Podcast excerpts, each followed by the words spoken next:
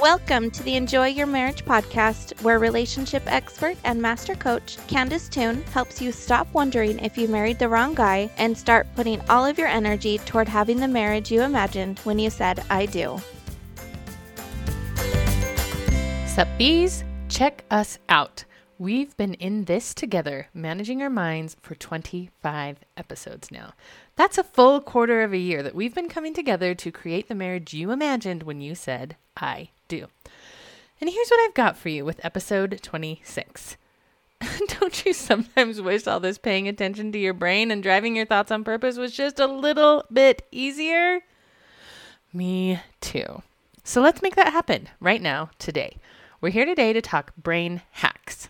You've probably heard the word hack tossed around on the interwebs and in your gal pal circles, but what exactly does it mean? Did you know that the word hack is derived from the British term hackneyed, meaning overused and thus cheapened or trite? In writing circles, and maybe this is true in other professional skill communities as well, you call someone a hack when they aren't particularly good at what they are trying to do.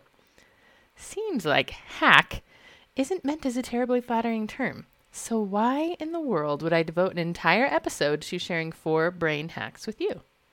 I'm glad you asked. The reason is simple. I'll borrow from the slang dictionary's definition to tell you that a hack is a strategy to handle or cope with a situation or assignment adequately and calmly. Hear that? Handling and coping. Not perfectly, adequately.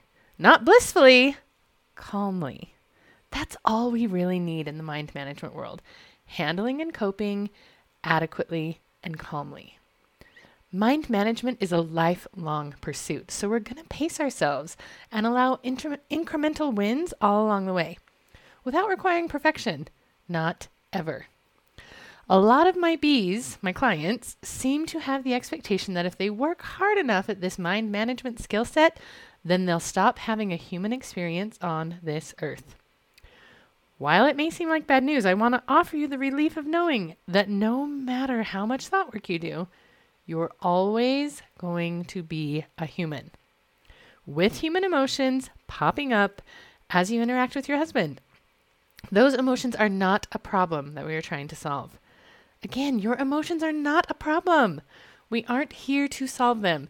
We are here to help you listen to your emotions in a way that serves you and your ultimate relationship goals.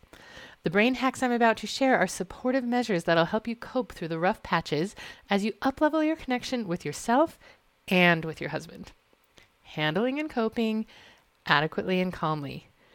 Even if you're freaking out at the time, you can be calm as you notice the freak out because you know freaking out is part of the human experience.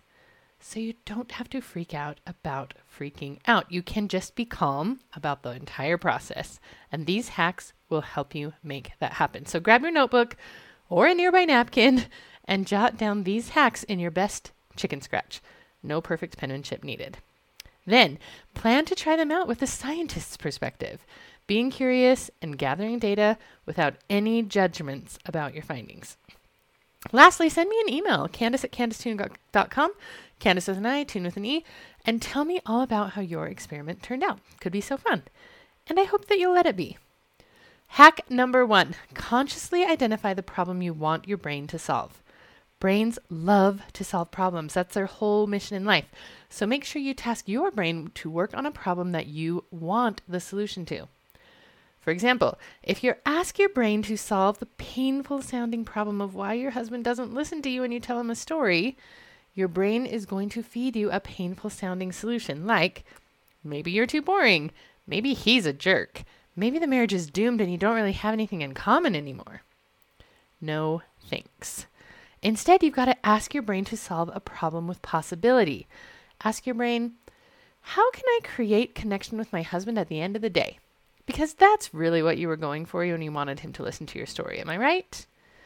Him listening to you is one way to create connection, but it isn't the only way. So have your brain go to work identifying all the options that lead to connection. Pick one and then pursue it. It feels so much better than just cataloging all the reasons that your marriage might be doomed. Hack number two focus on what you're already sure of instead of spinning in all your doubts. Brains are wired to look for danger. They have to keep an ongoing inventory of the things that might hurt or kill you because, again, the brain's purpose in this life is to keep you alive. So it makes perfect sense if your brain tends to set up shop in the land of doubtfulness. Sounds like this. Maybe we won't ever take a trip again. Maybe he's looking at his office manager more than me. Maybe he's always going to be harsh with the kids. And on and on and on. The brain warns you about all of that because it doesn't want you to get blindsided by danger. It's just trying to help you avoid pain. Thanks, brain. And the unintended consequence of all that vigilance is that you actually end up in low grade pain most of the time because you're worrying and wondering and unsettled. So, how do you help yourself out? You focus on what you already know and what is easy to believe, then build from there. So instead of wondering whether you'll ever ever travel together again, gather some data. How much do we have saved? How much would it cost to get where we need to go? What's the time off, childcare, pet care situation like? What would it need to be like? What do I know about myself and my resourcefulness? Who in my network can help me answer all of these questions? Also, where would I even like to go? And how could I make that happen? What do I know about him and about me that I can use to set us up for a productive conversation about travel plans? Maybe we already know that he's very slow to make decisions. That's my situation with my husband.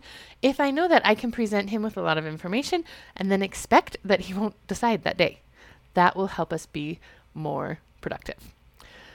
Another example is instead of dreaming up scenarios about what's happening in his office, you can remind yourself of the comforting things that are true about the two of you. Like, I know he's committed to our family. I know he wouldn't intentionally hurt me. I know our relationship can stand open conversations about my concerns. I believe in my ability to take care of myself and my family no matter what. I know that if this thing happens or that thing proves to be true, then I will do this. If you know those sorts of things and give yourself that sense of surety, you're going to go into any problem solving situation just a little more calm. Focusing on what you do know and what you can control shows you even more areas where you are already more competent and more powerful than you realized, where the solutions might actually be simpler than what you originally thought. It's so freeing to purposefully look at things that way. Hack number three without judgment, Observe your automatic responses to yourself. Before I found ThoughtWork, I simply didn't recognize my brain's tendency to respond to me in painful ways. Like, if there was an opportunity for someone to get the short end of the stick, maybe that would be like the smallest treat, the least comfortable seat, the most hated chore, I made sure that that someone was me. I thought it was preferred to suffer myself rather than have my family or my friends suffer, and I'm using air quotes, in any way. It sounds noble, but if I'm honest, it got more and more tiring with each passing year. Before thought work, I also didn't see how many times a day I told myself no. No, you can't stop. There's still work to do. No, you can't ask for help. They have their own stuff. No, you can't go to bed. There's not everything done. No, you can't buy that. And then yes to anything my kids even kind of needed. Their stuff would fly right through Amazon while my stuff would sit in the Amazon cart for months. When I first th- found ThoughtWork, I actually counted once how many no's in one single day? Answer was 86 times I told myself no in one single day. No wonder I was feeling ignored and neglected back then. It was me doing the neglecting, and I didn't even realize it because I wasn't fully aware of my automatic responses to myself. 80% of the work we do here on this podcast and in the Defying Gravity Revolution is just noticing our automatic thinking and then reminding ourselves that our feelings of worry and shame and pain make sense given what's rattling around in our heads. We aren't mad at our brains for doing what brains do. We just notice and appreciate the good intentions our brain has for our safety. Then we come together to find safety, which is what the brain wanted, in kinder, more adaptive ways. Hack number four celebrate on purpose because there's no such thing as a small win. Have you ever heard a woman receive a compliment by saying, Yes, but I didn't, and then redirect the conversation to highlight her shortcomings or flaws? Why do we do this?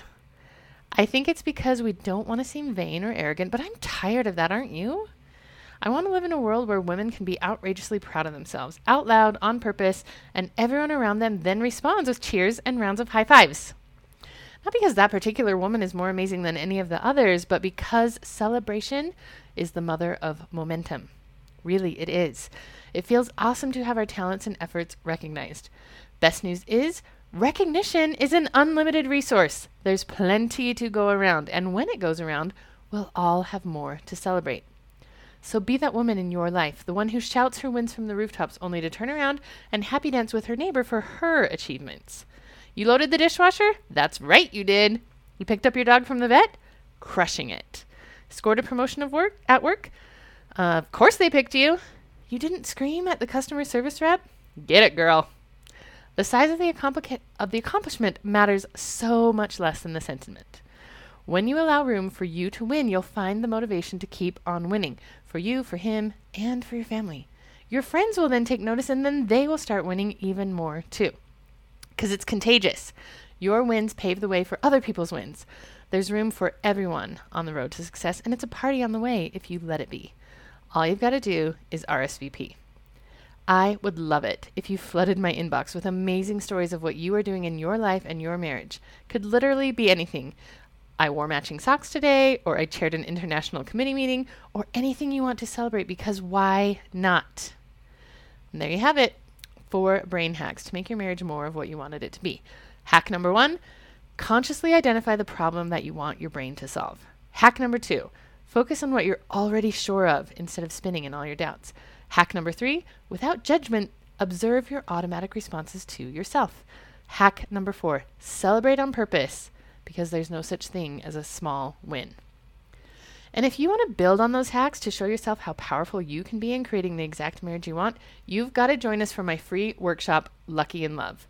We'll meet together and workshop every day, March 13th through the 17th from 11 a.m. to 12 noon Mountain Time. Your job will be to bring something you want in your marriage but don't yet have, or something you have in your marriage and don't want anymore. Then dig in with us to make it so in those five days. Because once you've proven to yourself how powerful you are, you'll create even more of what you want in your marriage over and over again for the rest of your life. What a fun and challenging adventure that would be. Creation is a skill, but it's one you can definitely learn. So, RSVP, it's all linked in the show notes for five free days of making your marriage over. Because you deserve to be happy in time to truly celebrate your next wedding anniversary. So let's make it happen. Go to www.candicetoone.com backslash podcast, click episode 26 for the show notes, then register for Lucky in Love. candicetoone.com backslash podcast. Episode 26 in the show notes there's a link to register for lucky in love. You have to register in order to attend and also if you can't attend live you will get the replays but only if you register. I cannot wait to meet you. Choose courage bee and keep on flying Sup, bees? Want even more ways to stop wondering if you married the wrong guy? Head on over to CandicetooneDot.com, Candice with an I, Toone with an E, and click the gold button inviting you to get the free course. You'll get four short lessons delivered straight to your inbox that'll help you create a more connected marriage before the next episode drops a week from today. Happy studying!